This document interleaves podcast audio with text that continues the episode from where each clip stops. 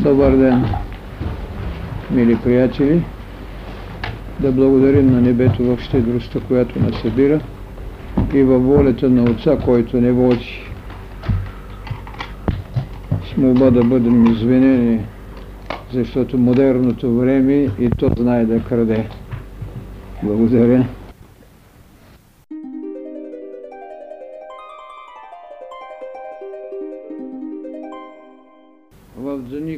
Които бих казал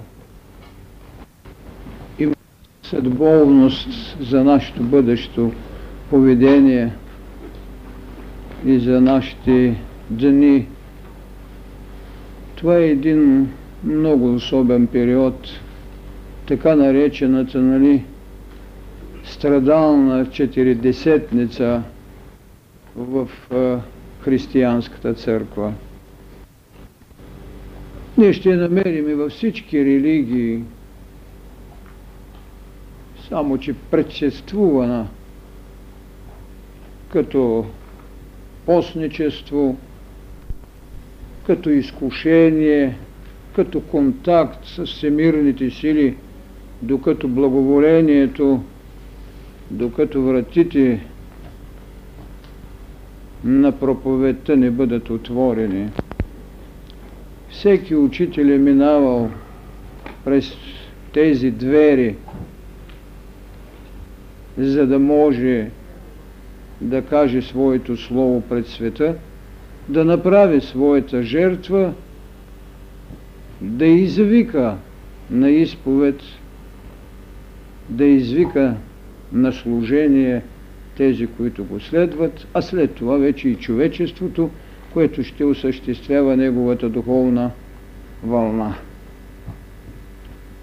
Така че сега, само седмица преди това, се започна така наречената Велика Четиридесетница.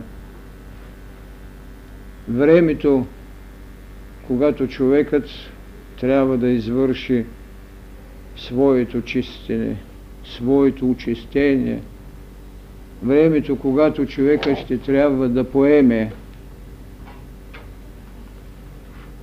личната хигиена, социалната, националната и всечовешката бъднина, на която трябва да превнесем своята, колкото и малка да изглежда, мисъл на чистота всяка наша отронена дума в името на чистотата, всеки наш жест подаден в вълната на чистотата,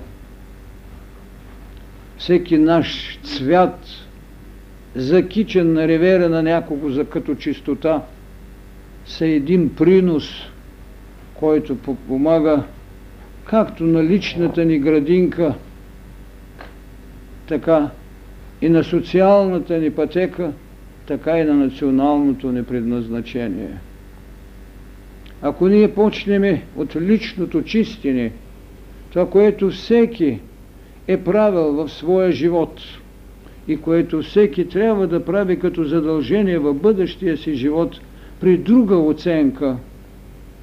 Едно време имаш и един странен порив в душата на българина да изгражда пред своя дом градинката, градината с цветя, която трябва да бъде почистена, която трябва да благоухае, от която той всякога може да се откъса цвят, с който да се накиче.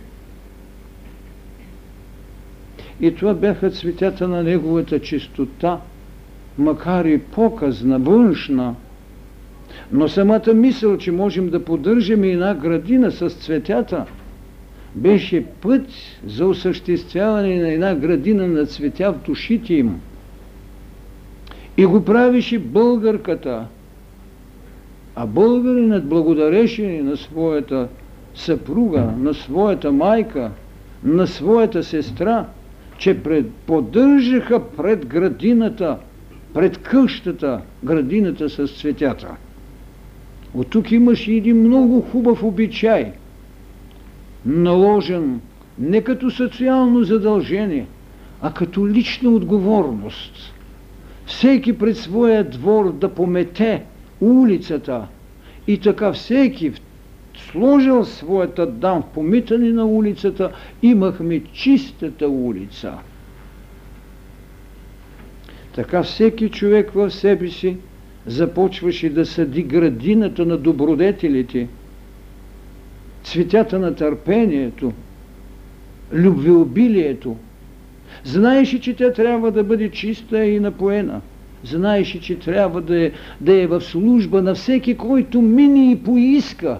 Всеки, който изпита възхита в чистотата, принасяше благодатната си мисъл за похвалан на господарката. И ако ние правиме това нещо в личния си свят, в нашата малка градина, в душата си, в мислите си, в желанията си, ние привнасяме аромата на своите добродетели в социалното ни бдение, в взаимността ни. И ако е имало съревнование в чистотата и изработването на градината, това значеше богатеене, това значеше пълнота.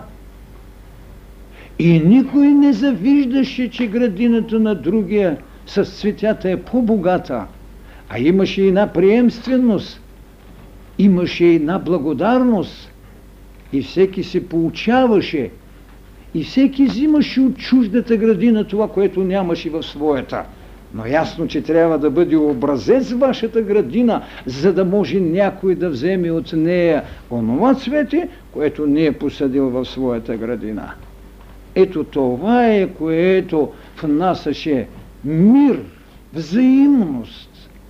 Това е, което не позволяваше на прашното око завистта да върши поражение.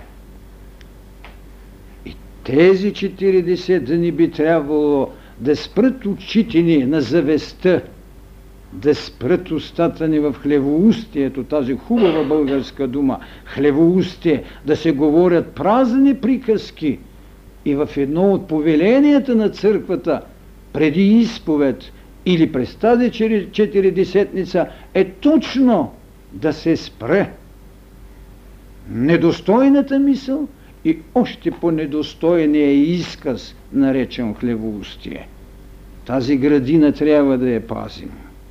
Тази градина може да обслужи, както казвам, всеки пътник, а всеки съсед, вместо завес, защото през уния потрошени плетища се виждаше зависта – и мълцина бяха белязани като хора, неудобни за съседство. Така трябва в себе си да изграждаме защитната стена срещу лошото око, срещу хлевоустието.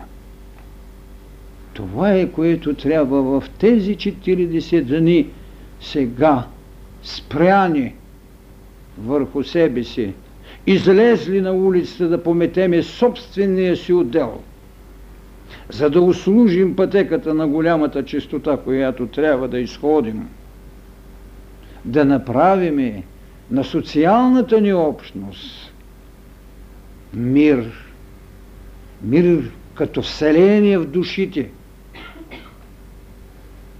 като потушаване на огъня на зломислието, мир – като знаме за взаимно тръгване. А когато сме внесли този мир в личния си дом, когато сме направили пред своята улица малкия параклис на вътрешната съсредоточеност, където всеки ще намери своята молитвена икона – не може да се сърдим, че някой е имал своя икона. Не. Нека в моление към нея той да допренесе за чистотата на улицата в нашето пътуване към всемирността, към онзи, който влезе в гроба, за да възкръсне, към онзи, който като възкръснал даде благодат на своите синове, над своите ученици, към онзи, който като възкръснал, каза, че ви чака в своето небесно царство. Тази чистота, аз така ще нареча днешното ни мислене. Ден на чистотата, който ден не може да има само 24 часа.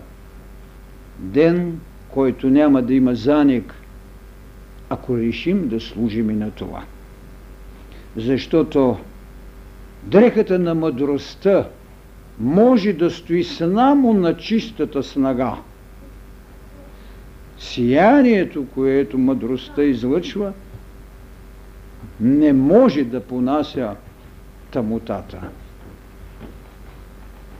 Знанието като отговорност създава вътрешната ни култура, създава сигурността на вярата ни. А вярата е, която може да даде на ръката ни трудовост да посади едно ново цвете. Ако някой е имал търпението,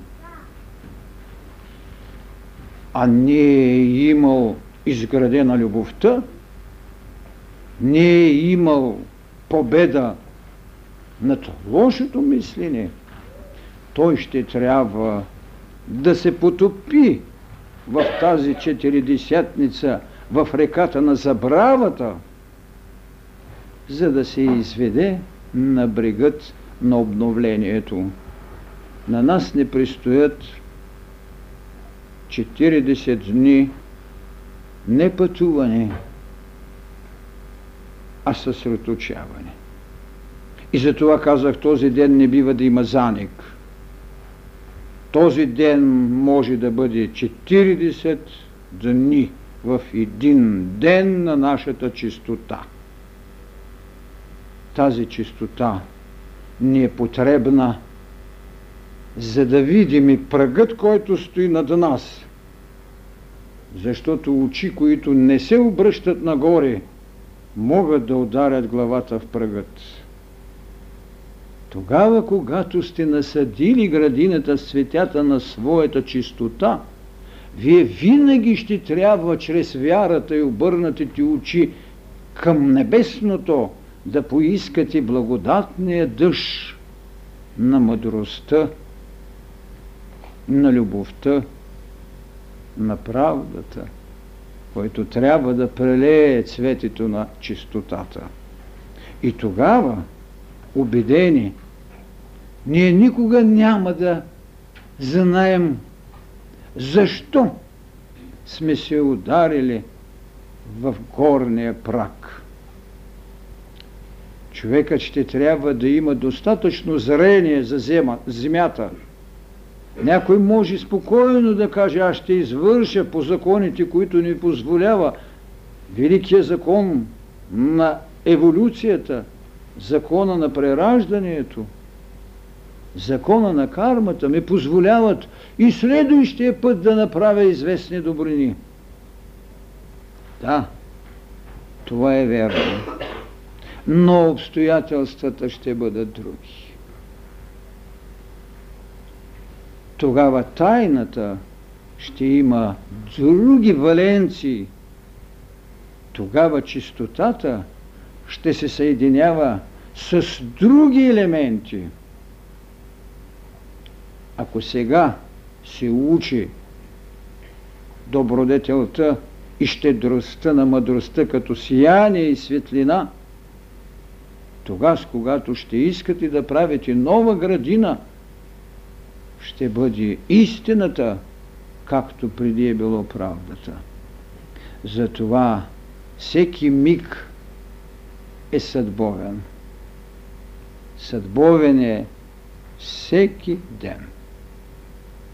За чистотата не можем да определяме два часа време.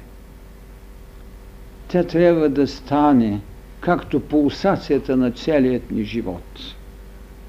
Никой не може да каже, аз определям моя съзнателен живот толкова с години. Не.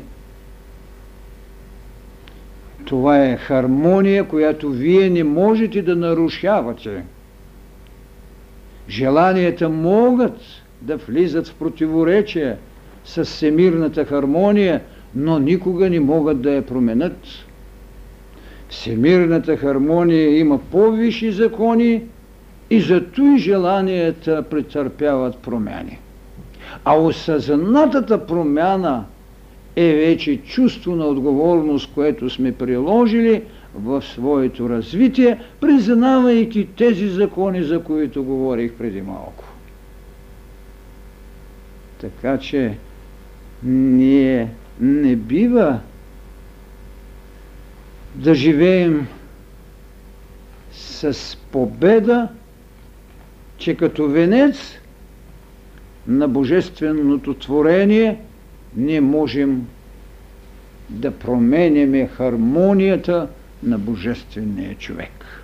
Ние сме, които трябва да научиме нотната стълбица, за да влеземе в сферата на всемирната музика, на всемирната хармония.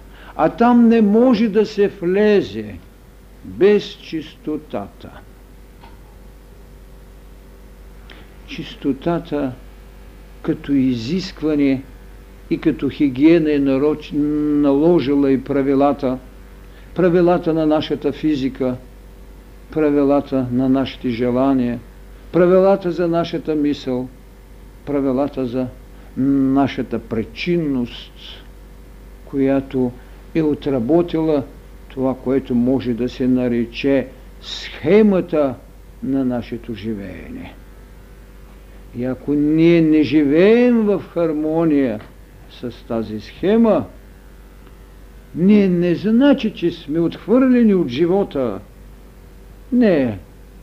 Щедростта на Бог не може да бъде измерена с колко ни е простил и с колко ни е наказал. Не. Това са мерки на нашето лично живеене. Ние се наказваме, ние се награждаваме, ние сме, които сме в противоречие с хармонията, или ние сме, които с нея отиваме в върховете на светът. Нима глухотата на един Бетховен беше наказание на Бога? Не. Защо? Защото неговата глухота като лично наказание не го лиши от това, което се наричаше божествено у него и онова, което той създаде като божественост. Великият гонг на съдбата, която удреше в смирните сфери на музиката. Така че неговото наказание като физика не беше наказание Божие за това, което той като божествен син носеше гонга на съдбата – само той можеше да каже в своето минало пророчество, в своето минало всемирно служение като предупреждение.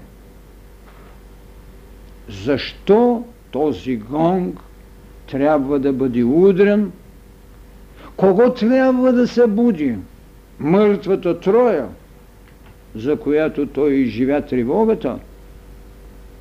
Оставеното божество, на което служише – или оная предназначеност, която има да върши, независимо от отделните моменти на неговото историческо присъствие и на неговата духовна изява. Това са исторически моменти, които се взимат своето, на които всеки ще даде своето и за това казвам, ако мисли някой, че следващият път ще си свърши това, което сега има да свърши, то не е оправдано. И народът ни има една поговорка днешната работа не оставайте за утре. И ако цветето ви на чистотата е напрашено от днешното мислене, Не заспивайте, докато с лейката на своята моралност или на своето прозрение, на своето предназначение, не полейте неговите листа и не ги освободите. Именно с тази вътрешна изповед, с тази олтарна молитва, която трябва да направите, с това вдигане очите нагоре и с това освобождаване на ръката към щедрост, не като милостиня. На Бетховен не се даде милостиня за радостта. И на Бетховен не се взе като наказание, а просто като образец, на който хората трябва да се научат. Само голямият може да понесе това, което се нарича гръм на съдбата. Защото той знае, че той е, който е направил двата полюса, които дават своя гръм. И те показват как може да се понесе съдбовност. Не хленчат, не махаленската приказка, която снове и тъче някакво незнайно платно на утрешна разплата. Не, в душите ни трябва да има килима на градинката ни. Чистота, святост, утренна молитва, която онази домаки не прави. Она е господарка на къщата, която е закичала целия си двор, цялата си челят – ето това е майката на деня. Това е деня, който трябва да имате в душата си. Всеки е майка. Тя е, която трябва да извикате. И аз много пъти казвам, коя е майката у нас. Мисълта. Тя е майката. Нейната отроба винаги е била голямата причина – тази мисъл, която съди цветята на чистотата, много често трябва да я предоставите на благодатния лъх на небесната ви интуиция, която като вътрешен огън трябва да погори онова, което е всекидневно. Всеки ден градите чистотата си – но всекидневното трябва да бъде изгарено. Защото във всеки ден има господност. И това е, което трябва да оцелее. И много чисто, бих казал, толкова езерно чисто, че всеки може да надникне и да се огледа.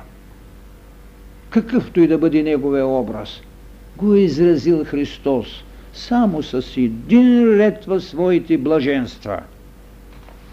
Блаженни са чистите по сърце, защото те ще видят Бога. А Иван Богослов беше казал, че никой никога не е видял Бог, а той го обяснява. Но ето, че има в Яковата стълбица – в майчената стълба, пусната от небето към земята. Има едно стъпало, което позволява човек да надникне. Това е чистотата на сърцето.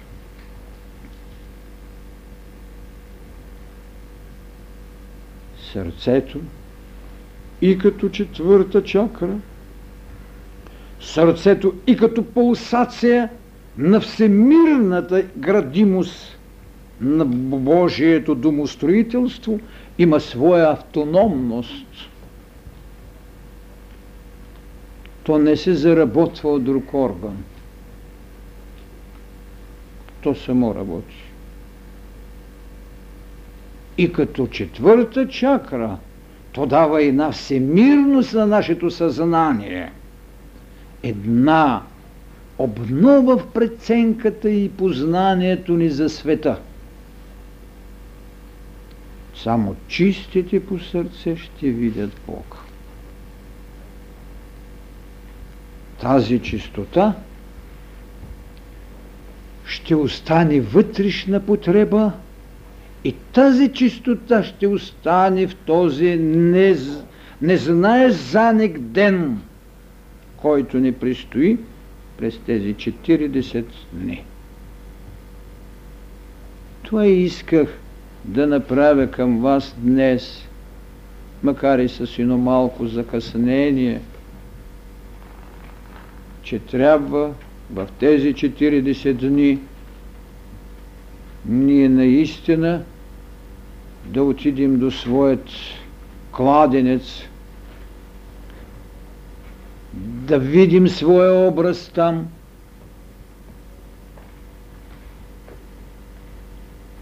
да сложим на него своята благодарност, че до сега той не е носил, той не е извел, той не е представил пред света и че този образ може да бъде променен. Като почнете от сияйното раждане и свършите до възкресенското освобождение, вие винаги ще носите един образ. Образът на много личности, но един образ. Образа на Бога у вас. А той се е явявал като правда. Той се е явявал като любов. Той ще се изяви като мъдрост. Той ще се отгърне като истина. И той ще бъде ваша свобода. Но той винаги ще бъде образа на Бога у вас. Защото беше казано и истина е че Бог сътвори човека по образ и подобие свое. Явно е, както вие изграждате образът си, и такова подобие ще му дадете. Както вие гледате на Бога, такъв образ ще имате у вас. Бог няма защо да се срамува от себе си, Онзи, който има да се срамува от себе си, това е човекът в неговата иерархия и в неговото пътуване, в неговата служебност, в неговото поземлено царство. Именно в тези 40 дни ние трябва да отидем на този кладенец, чието дълбочини са нашите минали живеения и на чието върхнина ще виждаме своя образ и разбира се радостта в образа си да виждаме Отца си, за да имаме онази пълнота, която Той някога ни рече Аз и Отца едно сме. Но той същият рече, само чистите по сърце ще видят Бога. За да може да се каже това, ние трябва да се попитаме, имаме ли тази чистота, за да изречем думите на Христа, аз и Отца едно сме. 40 дни. Без заник, 40 надниквания, може би ще измерят дълбочината на кладеница на вечното. И тази дълбочина може да бъде позната в един земен свят, защото е раждала синове, които са служили до жертвеност на Бога. И именно в тези прозрения, ако ние изведем защитата, вярата, Божественото Слово и мъдростта, да му послужим за щедростта, с която ни е дарил, не можем да кажем, че сме направили нещо в тези 40 дни. А ако бялото цвете на лотоса можем да уловим из чистотата на своята ръка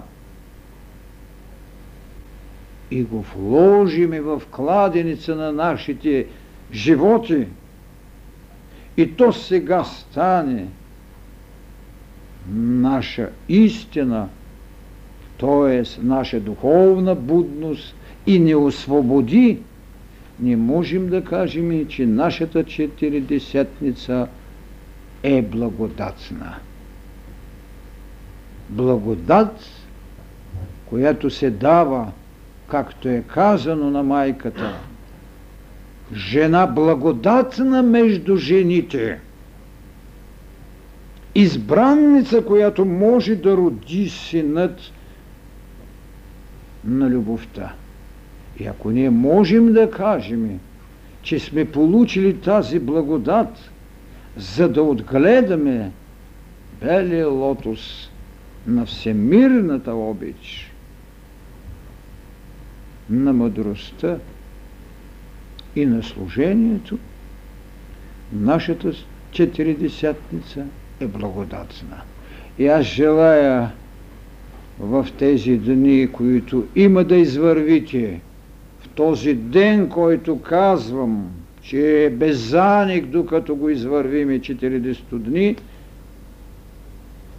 нека тази благодат да бъде в душата на всеки, нека, нека всеки погледнал в кладеница на своите живеяния, види бялия цвят и господарката, която е посаждала градината на неговия живот.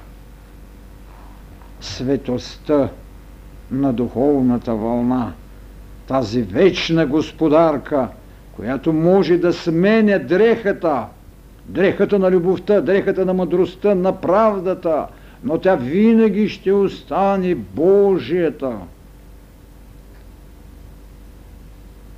И така отвърнали очи, взели цветът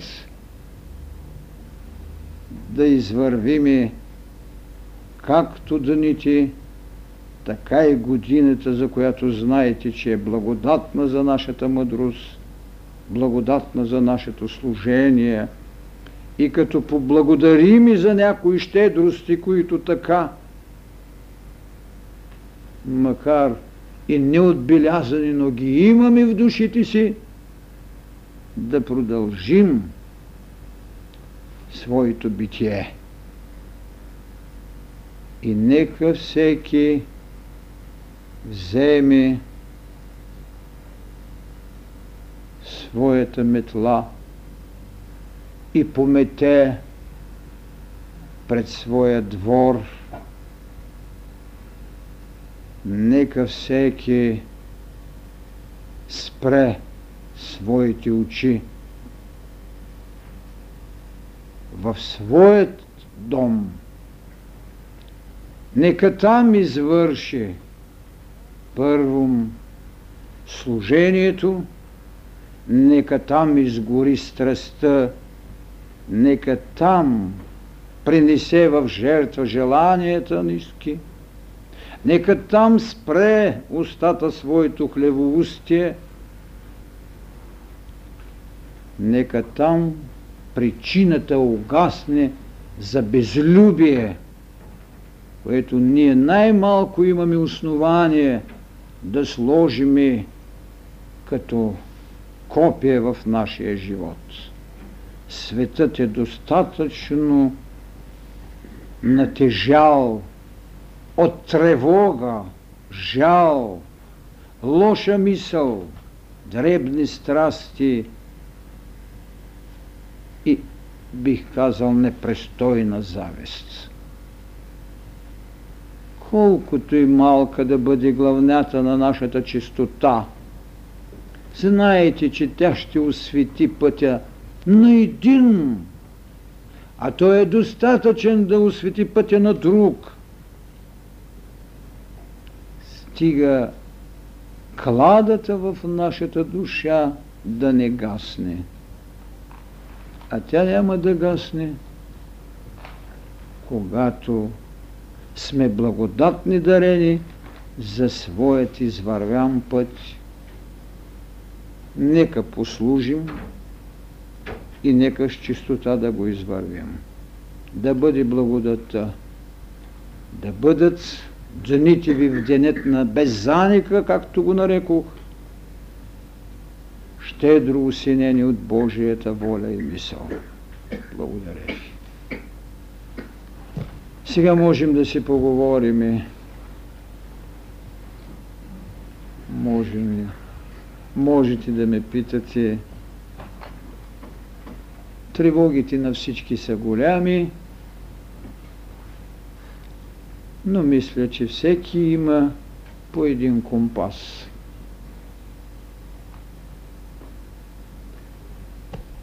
Когато човек знае посоките север и юг, казано му е коя ръка му сочи изток, коя запад.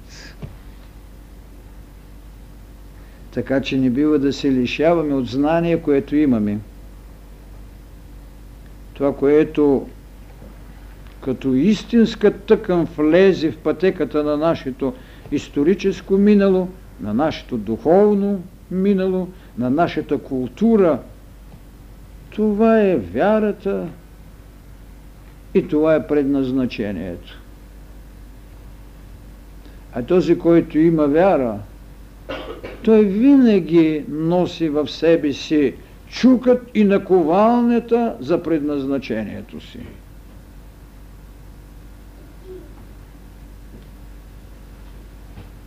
И така,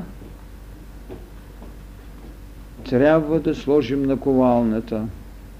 Ако трябва ние първи да минеме през тази наковалня, като историческо битие и като верско предназначение, трябва да знаеме, че това е награда. Това е награда. Една блага дума на господарката на градината е прави сияйна. Една такава награда на Всемирният ни Отец към нашата вяра, която искаме да направим, е наистина достойна за уважение и коленно преклонна за признание. Страданието е минало явление. Точно Христос поиска да освободи човекът от страданието. Може би мъдростта ще го обясни и ще освободи още повече човекът.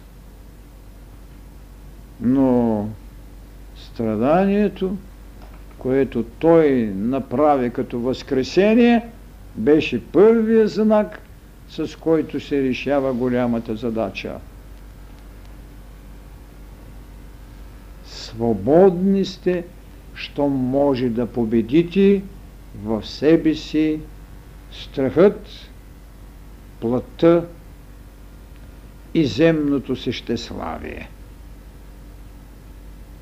Това той показа на човечеството и за това даде голямият урок – да нямате страх от кого? От врагът. Защо? Ами защото трябва да го обичате и вие го обезоръжавате. Това е голямата тайна, която той даде с ключа си на разпятието. Вие не може да имате враг, щом го обичате. Той може да е враг. Вие не може да сте враг. Вие го обезоръжавате с това, което той ви рече. И така, колкото и да бъдат гонени, те поставиха основният, както той каза, дялания камък на новия храм. Така всеки ще трябва да направи дялан камък, за да зида храм, храм на мъдростта. Благодаря ви. Да, кажете.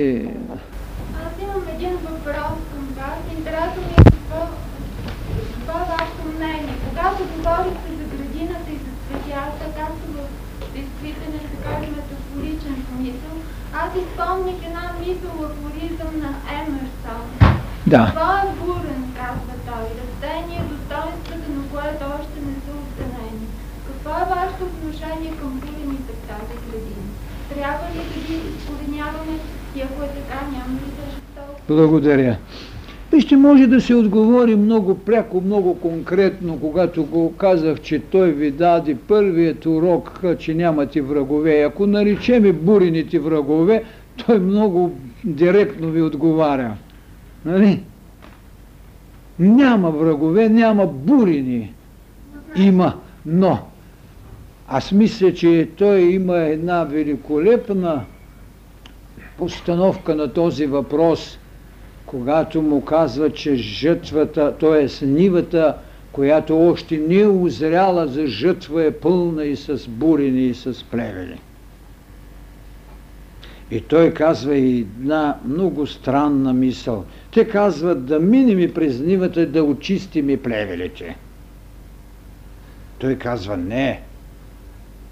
Нека го зрея. И тогава, когато вършим жътвата, ще отделиме плевелът от житото и това, което ще бъде плевел, ще бъде изгорена. Тук смисълът е много особен, не толкова с двояк, отколкото проницанието, което трябва да се направи. Проницанието за пълното разграничаване, защото никога не бива да се губи вяра, че човек може да преправи в себе си нещо. Понякога една само мисъл е в състояние да промени оне, когато считаме, че е непоправим. Онова, което считаме за зло, тези, които са ме слушали, знаят, аз го считам за нееволирало добро.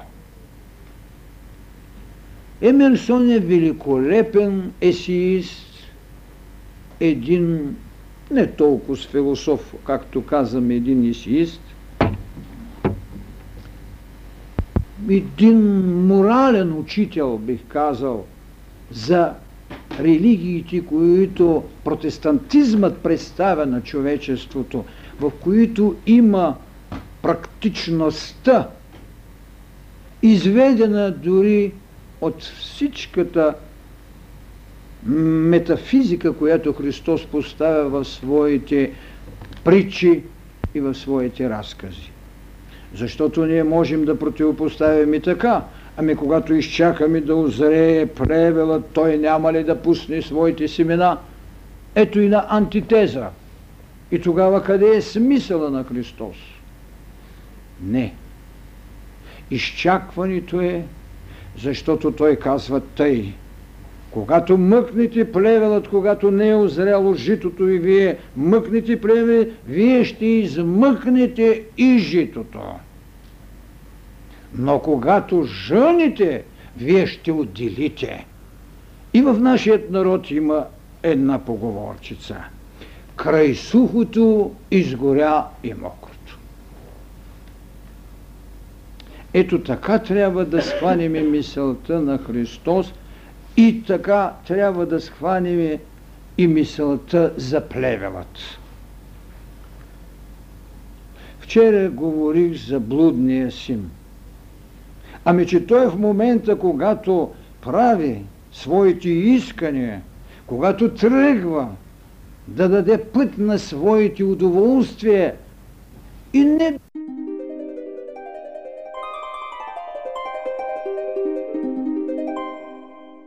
върнат, изповядам, покаян, чист и дори много смело казах, че по-голямият брат изяви нещо, което е много по-недостойно.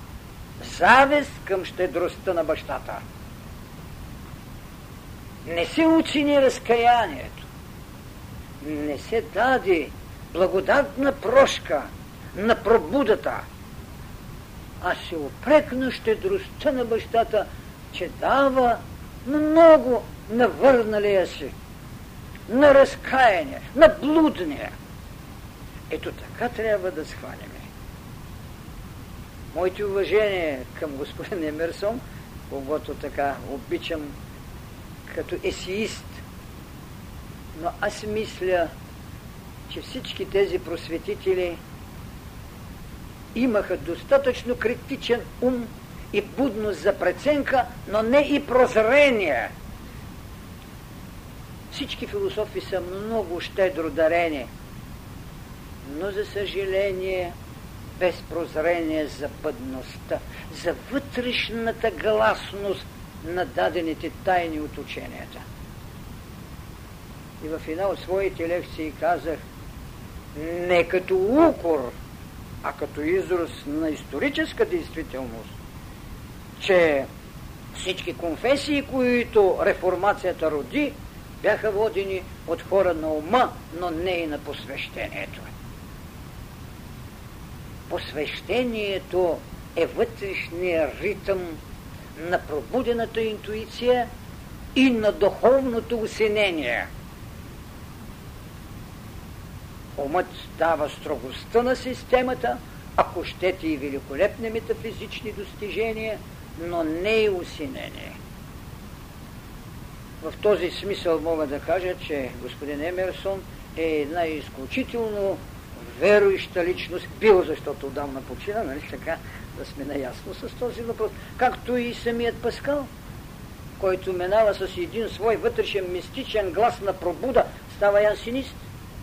Един голям мислител, един великолепен философ и един изключителен математик и физик – но с неговата пробуда, в неговата августовска нощ, когато получава пробудата си, когато получава сигнала на, на вътрешното си зрение, той променя своето битие.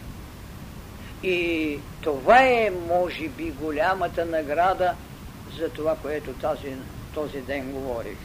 Когато надникнете в кладеница на своите минали живеения, когато дойде белият цвят на този лотос, както при него в една августовска нощ идва при Паскал специално блес, и дойде пробудата ви и светлината ви.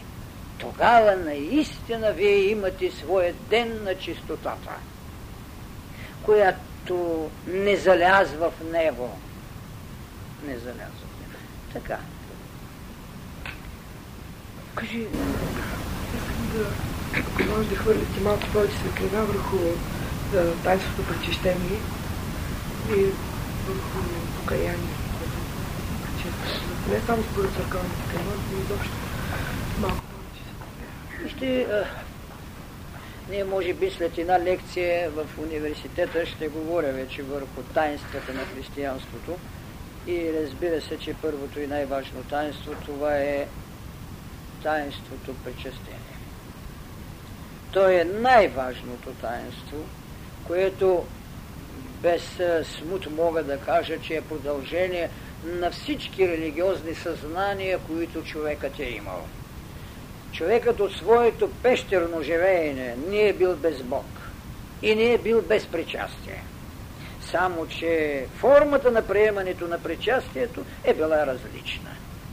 И това, което съм казал в миналите лекции, че причастието като таинство в християнството, дадено от Христос, е една сублимация на проблема за тотемността. Сега, какво е таинството причастие, причащение даже, това е правилният израз, но вече се измести доста много от нашата литературна изговоримост и всички казват причастието е причащение. Какво е? Това е когато вие, за да бъдете потвърден, че сте Божие чадо, това е когато човекът в първите свои съзнания не може да се откъсне от божествеността като цялост, това, което създава пантеистичното поведение, още не дефинираното принадлежание към даден Бог, но постепенно ограничава се в един тотем, който изразява цялата божественост и към който човекът започва да има своя пиетет и го счита за свой баща, за свой родител. Минавайки, разбира се, от дървото, за това така ще намерите в цялата теологична литература, как дървото е било известно време, тотемът, преминава се в животното, от тук и така наречената хералдика, известни вече класови, не, но кастови характери и създаването от тях на свои кръгови, така че всеки от тях да има и свой герб. И този герб е безспорно едно тотемно живот. Или един тотемен дъб. То продължава в една социология и в една историзация. Какво е било съприкосновението на първия човек с Божеството? За да се каже, че той е негов син и че с него ще живее. И той, ако го яде, той е съпричастен с него. И така става, че наистина темното животно, взето като образ и като реалност, се принася в жертва и се яде от това темно животно и човекът счита, че е съпричастен и че в него е Бог. Така, още някои неща са въведени вече в храмовете. От тук е и староеврейското поръсване с жертвеното животно на всичко в храмът, поръстването за очистението, което се счита за най-великата тайна, веднъж се върши в годината. Само тогава първосвещеникът може да отиде да поръси в светая светих и там да надникне в светите завети, така продължава това нещо, докато Христос му даде характер на, както казвам, на едно извисяване в тази жертва. Вместо да си яде видимата жертва или хляба на предложението, както е в Старозаветието, което нямат право обикновените хора да едат. Само първосвещеникът има други жертви, от които може да се яде но специалната жертва на очистението само първосвещеника и от тук пред хляба на предложението не може да се яде от обикновените. Въпреки, че в Старозаветието имаме едно нарушение. Това си го е позволил Давид. И когато го опреква, той казва, моите хора са гладни. Но това е другата страна. Таинството не може да бъде нарушавано, но може да бъде осмислено. И неговата иерархия го довежда до най-великото, което християнството дава вече. Това е когато Христос на тайната вечеря, това, което може би вече в следващите лекции в университета ще говоря, когато той казва, взема хлябът и казва, ето, това е моето тяло. Този хляб е моето тяло. Значи, цялата нищица от тотемното божество, минало през всичките метаморфози до този сублимен модел, е това. Това е моето тяло. Този хляб е моето тяло. Това, което вие ядяхте от тотема, това, което вие ядяхте от предложения хляб, това, което вие ядяхте от жертвеното животно. Ето ви сега, този хляб е моето тяло. ето ви тази чаша с виното, това е моята кръв на новия завет, която се дава за вас. Така,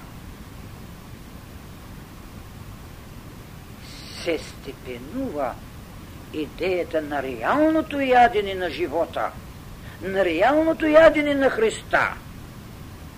Защото Христос не може да бъде яден. Той е една духовна вълна. И той точно това прави. Неговата плът, християнизирана, да я кажем, станал Христос, може да бъде достояние на причастие в низата на вековете. И така каза. Който иде този хляб, еде моето тяло. Който пие от това вино, пие от моята кръв. И когато може да има противопоставяне, той казва, не сте мои тогава. И сега как, какво се върши с това таинство? Когато всичкото това е приготвено в проскомедийността, както се казва в Светата Църква, след това се принасва вече на алтарното освещаване и има специална молитва, която служи за преосвещение на даровите Божии. Тоест, когато хляба, виното и водата, водата, която е от чашата от петата му рана, защото е казано, когато е прободен с копието, изтече кръв и вода, с тези три субстанции, с тази молитва на преосвещение на даровете, се създава светото причастие. И тогава вече този, който взима преосветените дарове, хляб, вино, вода, в тяло Господне, е причастен с Христа. Това е много още обяснения могат да се дадат, но нишката не се къса като историческа последователност на религиите. Възможно ли е това съприкосновение? Възможно. Не само човекът как ще го приеме. Не. Човекът може и с отрицание, въпреки строгостта на правилата на църквата – и днес чух, че този, който без вяра отива да вземе причастието, се осъжда на... Осъжда се Яде и пие. Осъжда се на наказание и така нататък. Ще първо на този, който отива да вземе причастие, може да не е с вярата, която се пее като молитва, но щом отива да го вземе, е нещо. Това е. А мерката, доколко неговата вяра е чиста и доколко размерна е един меридиан на земята, аз мисля, че няма кой да го измери. Но да се внася такъв страх, да внесете съмнение в, и колебание в душата на човека, мисля, че не е много Христово. Не е много Христово. Ако искате да го оплашите и след това да нападете, също не го Затова той каза, пуснете децата при мене. А не да се плашат. Пуснете ги. Така светото причастие ще остане във всички векове. Каква сублимация ще получи в едно бъдно виждане? Защо? Защото след хилядилетията човек няма да употребява материална храна. Хайде да ви цитираме апостол Павел. Той казва, че ще дойде време, когато стомахът няма нужда от храна и храната няма да има нужда от стомах. Това се значи ли, че няма да има предчастност с енергиите? Не значи. Ще има. Ще има. Така че никога няма да отглъхне, никога няма да се загуби не егото, а реалният призив. Ето този хляб, той е моят хляб. Ако не е спазена тази формула в вековете, това е защото не се иска да знаят, че в религиите нищо не се къса.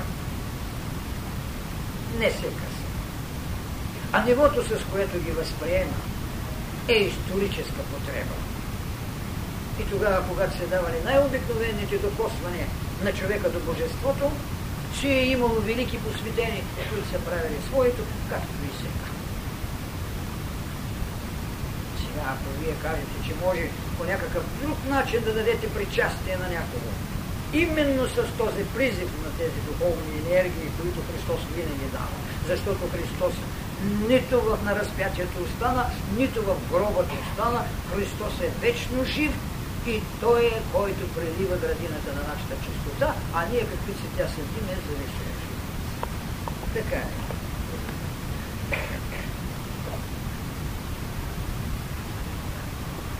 Тази трансформация, която казахме, когато той казва, ето този хляб е моето тяло, сама за себе си свидетелствува за една психическа промяна, защото всички те са знаели, че не едат неговото тяло.